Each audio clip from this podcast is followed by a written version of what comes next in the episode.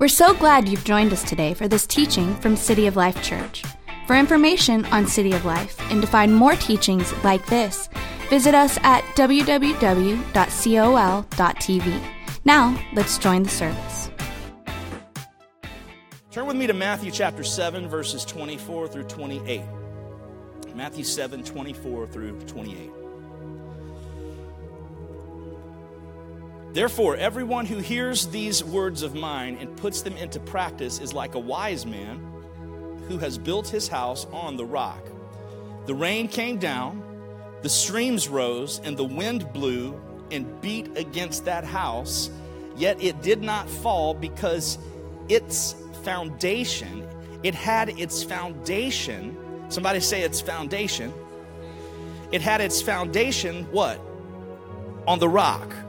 But everyone who hears, now notice verse 24, when we started this, it says, everyone who hears these words of mine. Okay, now it goes down to a different everyone who hears.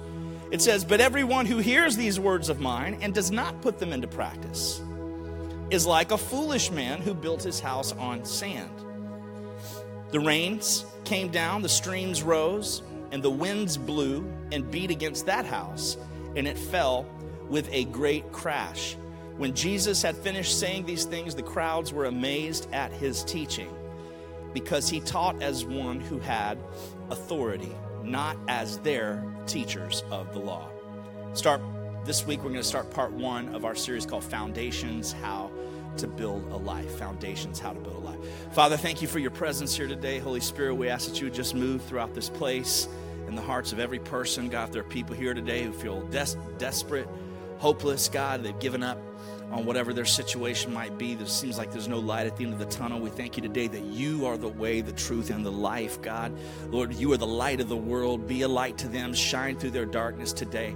Father, if it's a physical need that they have for healing or an emotional need that they have today, no matter what it may be, financial, God, work a miracle in their life so they can see hope.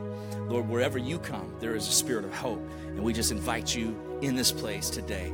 Uh, help this message and help it reach hearts uh, in this room and all over the world. In Jesus' name we pray. Everyone said, Amen. How do you build a life? How do, how do you build a life? That seems like a very fundamental question.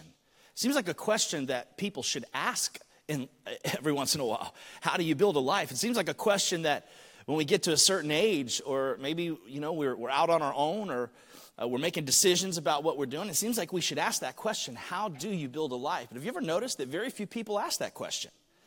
If I wanted to know, or if I wanted to build a computer, I don't think that you would just start grabbing a bunch of stuff and putting it together. I think if I wanted to build a computer, I would have to learn what? How to build a computer. And then once I knew how to build a computer, then I would understand what components are necessary to build a computer effectively. If I wanted to, to build a car, I don't think I would just go grab a bunch of wheels and, and, and, and some string or something and some two by fours and just start hammering stuff together and say, This is amazing. No. If I want to know how to build a car, I have to learn how cars work. I have to go educate myself on how to build a good car. I have to look at the best cars and see what makes them the best cars. Do I want to build just a functional car? Do I want to build a high performance car? I would have to educate myself on how to build a car before I could build a car. I would have to educate myself on how to build a computer before I could start effectively building a computer. And I would just like to challenge you today to, to, to believe what I'm about to say if you're ever going to build a life successfully, you need to learn how to build a life before you just start building a random life. And I think the problem is, is that many people get thrust into the middle of life. And you remember those old commercials that says life comes at you fast? The, how true is that? That you just kind of turn around one day and you're married, or you turn around one day and you got some kids, or you turn around one day and maybe you're, you're diagnosed with something that you weren't ready for. Maybe your, your parent dies, or your, your spouse dies, or you're left with all this stuff going on and you never knew, you, you know, you never expected it, you never planned for it, you never wanted it, and it's just happened. And, and you don't get the opportunity to really start from scratch and say, How do you build a life?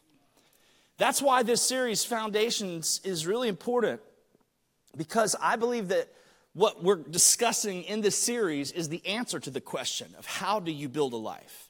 What do you build your life on? If you want a successful life, very few people bother figuring out how to build a life successfully, and, and they just end up settling for whatever they've got. It's impossible to accidentally build a great life. It's impossible to accidentally build a great life. In Matthew chapters 5, 6, and 7, we have what is called the Sermon on the Mount. And the Sermon on the Mount is simply the greatest message that has ever been preached. Jesus goes down subjects and just starts crushing all these subjects about the way we're supposed to live our lives. And it's brilliant, it's profound. Uh, you know, everyone loves the Beatitudes found in Matthew chapter 5. Blessed are the poor in spirit, for theirs is the kingdom of heaven. Blessed are those who mourn, for they'll be comforted. Blessed are the meek, for they will inherit the earth. Blessed are those who hunger and thirst for righteousness, they'll be filled. Blessed are the merciful, for they will be shown mercy. Blessed are the pure in heart, for they will see God. Blessed are the peacemakers, for they will be called children of God. Blessed are those who are persecuted because of righteousness, for theirs is the kingdom of heaven.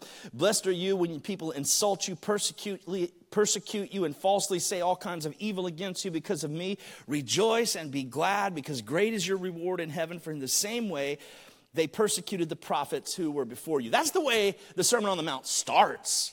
Uh, that's a pretty good intro to that sermon. Would you agree with that? Uh, then he just goes on and starts crushing all these just topic, topic after topic after topic. He talks about the fact that we're the salt of the earth, that we're the light of the earth. He talks about the, that Jesus himself is the fulfillment of the law. He didn't come to abolish the law, but to fulfill the law. He talks about murder, that it used to be said that murder was simply killing someone, but Jesus raises the standard at the beginning of the Sermon on the Mount. And he says that murder is actually in your heart uh, when you hate someone and you have unforgiveness toward people and you won't, you won't, he's basically saying it's equated fully as murder when that is what is in your heart. Uh, he, he flips everything. He talks about adultery, that in the Old Testament, adultery was simply sleeping with someone that you weren't married to, but Jesus is now saying that if you even look at someone, he's saying, I didn't come to abolish the law, I came to fulfill it and raise the standard that it's not just an outward action, it's an inward action of the heart. He says, adultery is not just sleeping someone with someone, fornication is not just sleeping with someone physically, but it's actually doing it in your heart. So you've got to get your heart right. Then he goes and he talks about oaths. People swear oaths all the time. He says, don't swear anything. Just say yes or say no. Uh, he talks about uh, eye for an eye. It, it said uh, eye for an eye. And he's talking about forgiving people and loving your enemies. And, and he, then in chapter six, he starts talking about, you know, giving to the needy. Don't give in front of people. Don't let people see your giving. Or when you do something for someone in kindness, don't always put it on Instagram. Can I get an amen from someone here today? Uh, he didn't exactly say that, but that's what he meant. Uh, then he talks about prayer, not, not praying uh, outwardly so everyone can hear you, but praying in secret. And he goes into the Lord's Prayer. Then he talks about fasting. This is all the Sermon on the Mount. I told you it's a banging sermon. Uh, then then he, he goes on and he talks about fasting and he talks about laying up for yourself treasures in heaven, which really also is talking about generosity, that we're supposed to be generous here on earth. Don't, don't you know, take all your money and hoard it together, but actually be generous with it and give it away because when you give it away and bless other people, you're building for yourself treasures in heaven. Even though your bank account on earth might not be as big as it could be, you're building for yourself treasures in heaven. Then he talks about not worrying. He talks about judging others in, in the beginning of chapter 7. He talks about asking and seeking and knocking. He talks about the narrow and the wide gates, that wide is the gate that leads to destruction, but narrow is the path that leads to eternal life. Then he talks about true and false prophets. Then he talks about true and false disciples. Then he gets to the text scripture that I read you today. I, uh, that, that's the end. What I read you to start this message off is the very end of the Sermon on the Mount.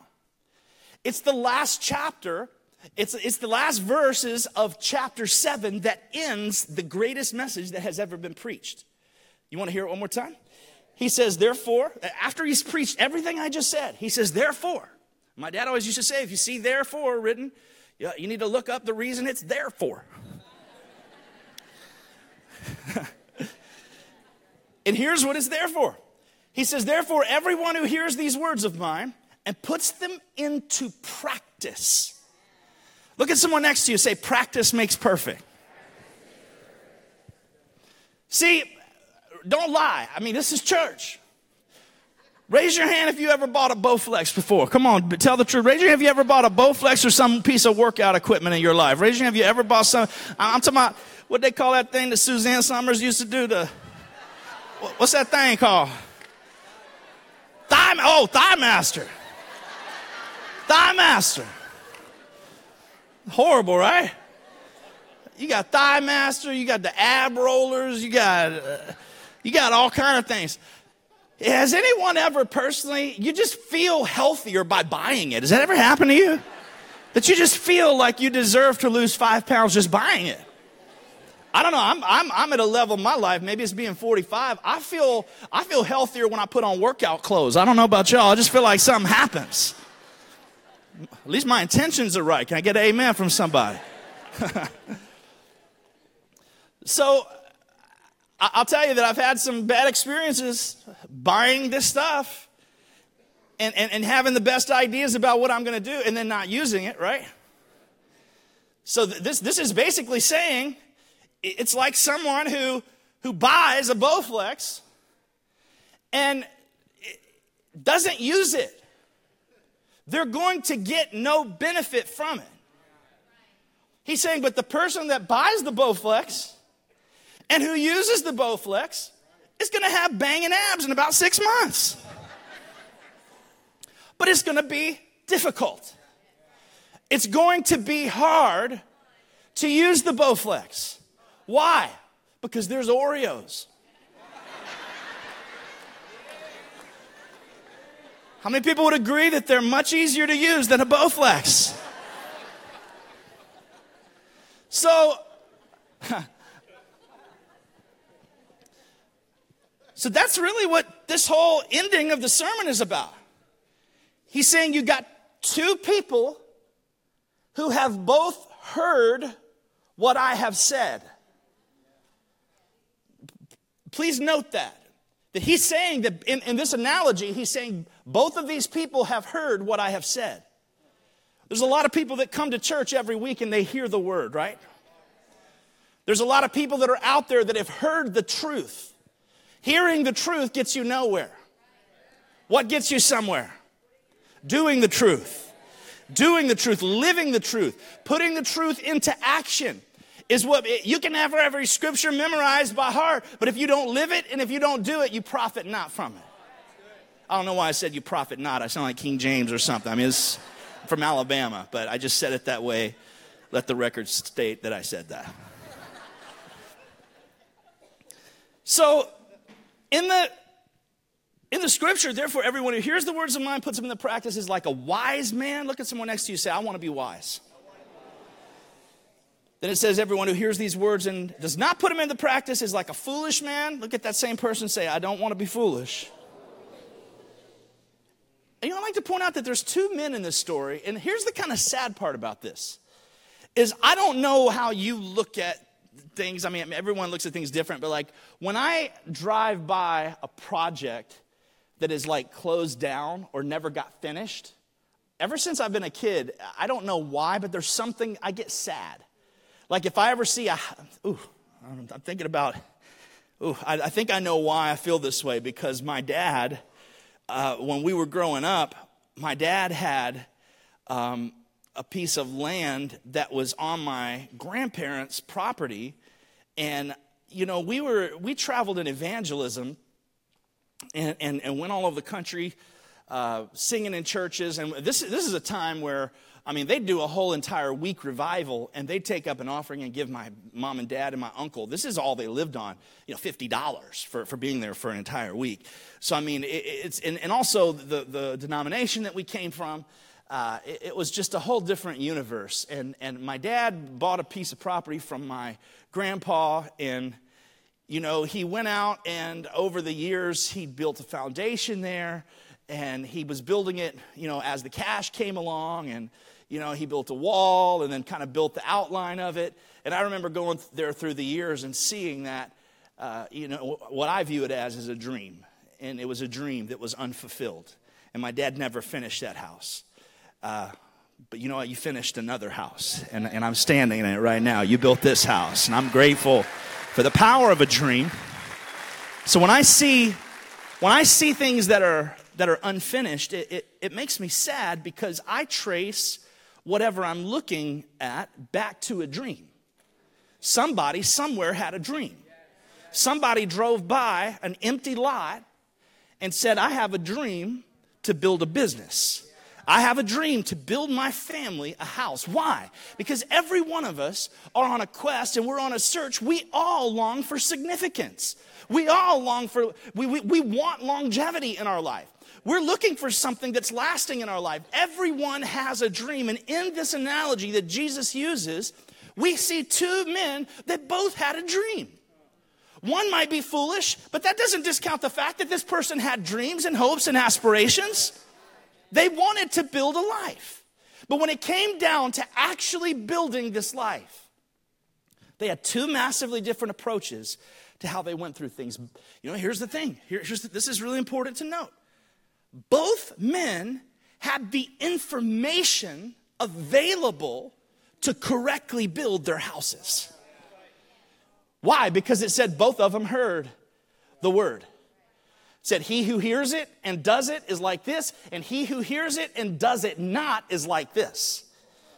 Look at someone next to you and say, I'm sorry to tell you this, but you have the information.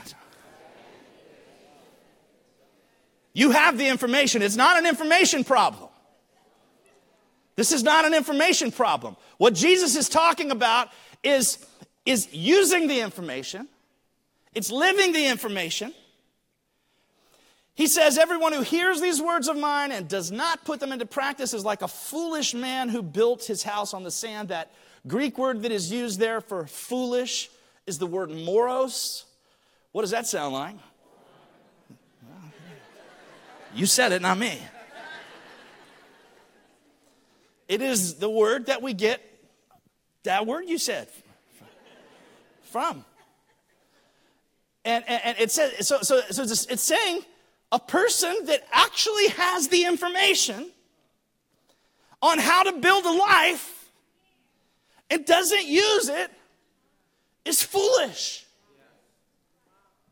I mean, I don't want to sound harsh, but what it's really saying is it's moronic. It is moronic to build a life incorrectly when you have the information available to you to build it correctly.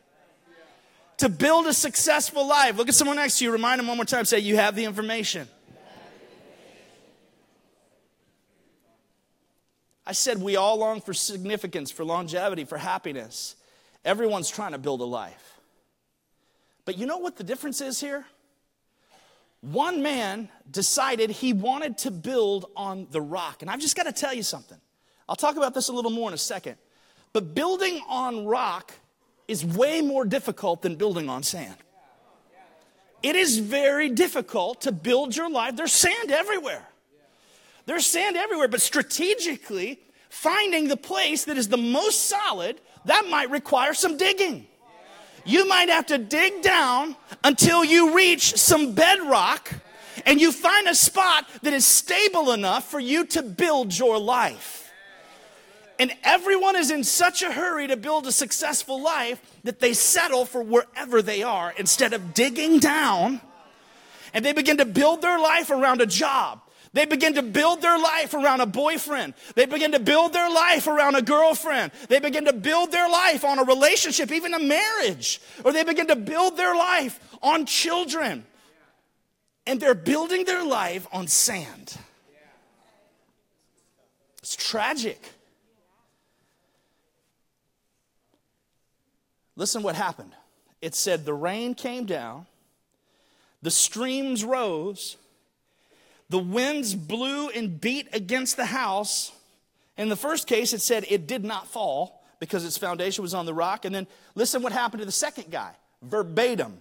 The rain came down, the streams arose, and the winds blew and beat against the house, and it fell with a great crash. These two men lived in the same neighborhood.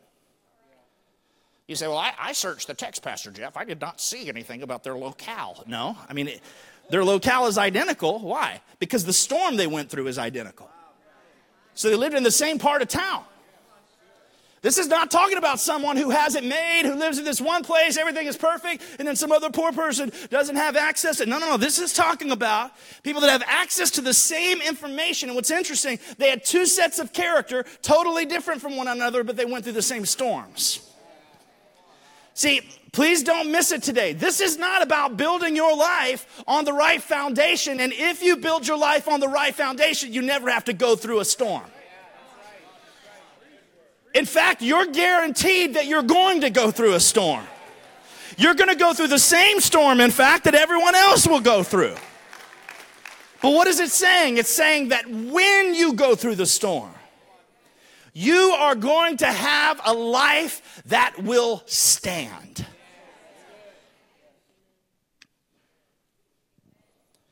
According to the Bible, wisdom is the ability to take divine truth and apply it to your life. If, you, if you're looking for a good definition, a working definition of wisdom, it's the ability to take divine truth and apply it to your life. I'm gonna say it one more time because I hope you get it. Wisdom is the ability to take divine truth according to Scripture and to apply it to your life. That's what true wisdom is. So, if you're looking at that definition of wisdom, a fool, according to Scripture, is not someone who's lacking information. See, we tend to think of a fool as just a dummy, someone who, has no, who doesn't know anything. You say, that guy's a, a fool. No, no, no, no. See, see, one man was a fool in this story, but he had access to all the information. He had the information. What did he lack? He lacked the ability to take that divine revelation, to take that divine truth, and to what? apply it to his life. So, some of the smartest people in the world, by biblical definitions, are fools in that they've got massive information. They've got more information that they know what to do with, but you know what they can't do? They can't take divine truth and apply it to their life. And some of the most simple people that you will ever meet, there's nothing wrong with that, to be simple are people that they may not possess tons and tons of information, but they have the ability in every phase of their life to take divine truth and say, Really, God, that's what you say? Well, then I believe it and I'm going to apply it to my life. I'm going to apply it to my relationships. I'm going to apply it to my money. I'm going to apply it to my job, to my faithfulness. Whatever you say, God, I'm going to do it. You're talking about a wise man there. Wisdom doesn't mean a degree. Wisdom doesn't mean a social status. It doesn't mean a, a particular job. Wisdom is the ability to take, who wants to be wise today in this room? I want to I want to have wisdom in my life. Luke 6:48 kind of expounds on this idea. Jesus says this same concept, but he adds a little more information. He says the wise man is like a man building a house who dug down deep and laid the foundation on rock. Look at, look, look at the person on the other side that you've been ignoring all day. And first of all, say, Sorry I ignored you so many times. Now look at this person and say, Dig deep. Come on, look at this person that is feeling so neglected right now. Say, Dig deep. Dig deep. That's what this is all about today. You came for a message on foundations. That's what we're going to talk about today is dig deep. Learn how to dig deep in your life. See, how do you feel as a Christian when you're trying to build a life? So, what are you doing? You're getting your shovel out, you're working, you're clearing things out of the way. But what happens? You look over at your neighbor, and your neighbor, you're like, man, they got their kitchen built already. no, that's not fair. I'm sitting here with this shovel. That's they got their TV in there already. Who cares what they're doing? Dig deep. Dig deep enough until you hit bedrock, until you know that you've hit something that you can build your life on. It doesn't matter how long it takes.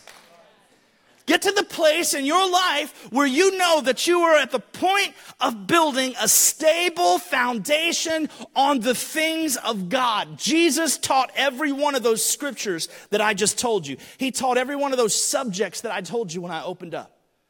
And he said, if you get those things and you live them, then you will be building your life. See, then you're ready. Now you have the foundation.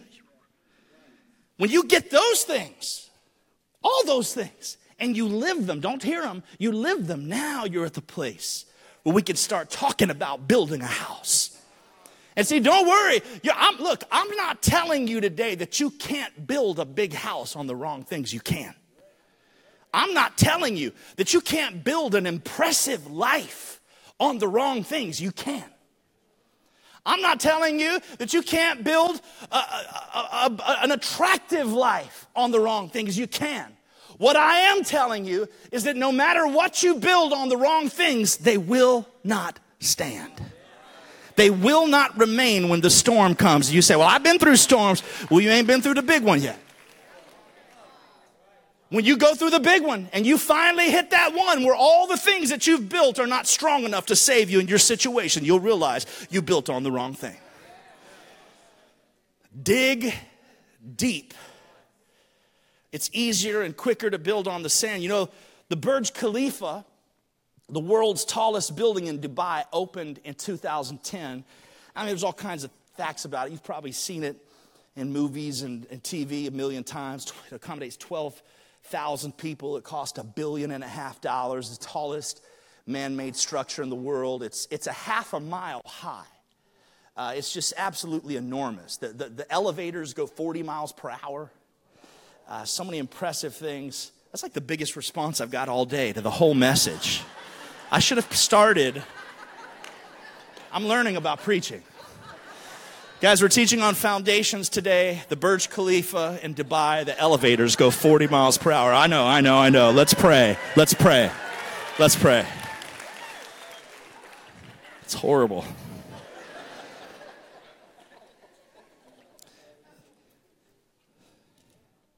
Most, most of the attention is focused on the height, the height of this building. Not a lot of people know what's buried beneath. You know, without a solid foundation, the world's tallest building would become just a pile of rubble. The foundation of this building extends 164 feet deep underneath the building, 50 9,000 cubic yards of concrete weighing over 120,000 tons. It took over a year and a half to simply build the foundation of this building. To simply build the foundation of this building. They had to do scientific tests because it was so massive.